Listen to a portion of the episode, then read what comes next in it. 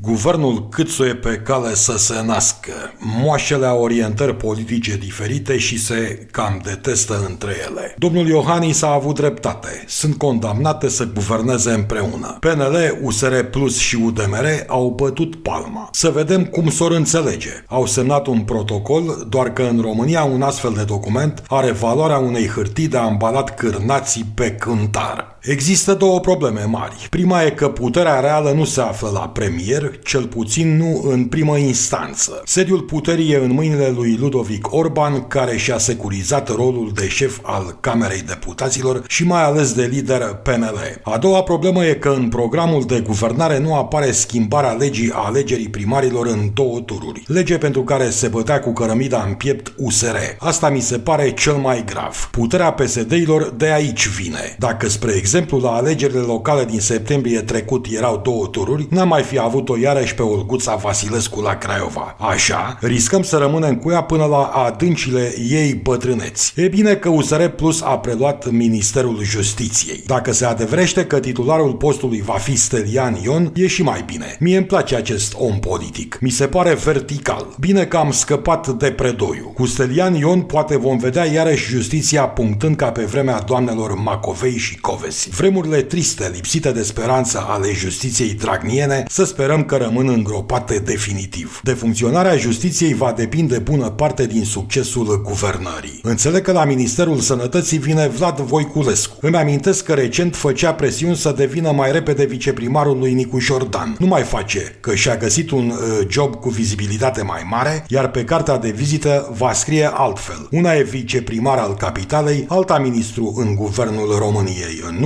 mărturizez că nu prea îmi place acest ins. Sper să mă înșel în aprecierile mele. În afară de satisfacerea unui orgoliu indecent, nu înțeleg de ce dă Cristian Ghinea Parlamentul European, unde mai are de stat câțiva ani buni și e plătit cu 20-30 de mii de euro pe lună. Am inclus aici toate cheltuielile care îi revin, pe efemeritatea funcției de membru al guvernului. Să nu spuneți că se sacrifică pentru țară, pentru că nu cred. Oricum, tipul s-a descurcat bine. Mai un articol pe contributor, mai prin dilema Problema s-a vărât în politica altfel, a ajuns un fidel al lui Barna și țuști în Parlamentul European. Acum e dita mai ministru. Tare ghina asta, mă, nene. Învățământul înțeleg că încape pe mâinile lui Sorin Câmpeanu, individul bun prieten cu Ponta și alți trepăduși de aceeași tapă, reorientat acum liberal. Nu s-o fi găsit în toată țara românească o persoană cu studii solide, ceva mai tânăr, cu dorința de a mișca lucrurile, profesionist în domeniul educației, de suntem nevoiți să rătim la infinit aceleași triste figuri, dar să zicem bogda proste, că nu e Catia Andronescu din nou. La interne va ajunge Lucian Bode. Eu nu înțeleg motivul și cred că nici el. De unăzi, omul mărturisea că el se pricepe la transporturi, nu la miliție. Nu am să dezleg niciodată misterul de ce oamenii care nu au nicio legătură cu un sistem acceptă totuși să se pună în fruntea lui. Maghiarii au luat Ministerul Dezvoltării, sau cum ar spune Mădălin Voicu,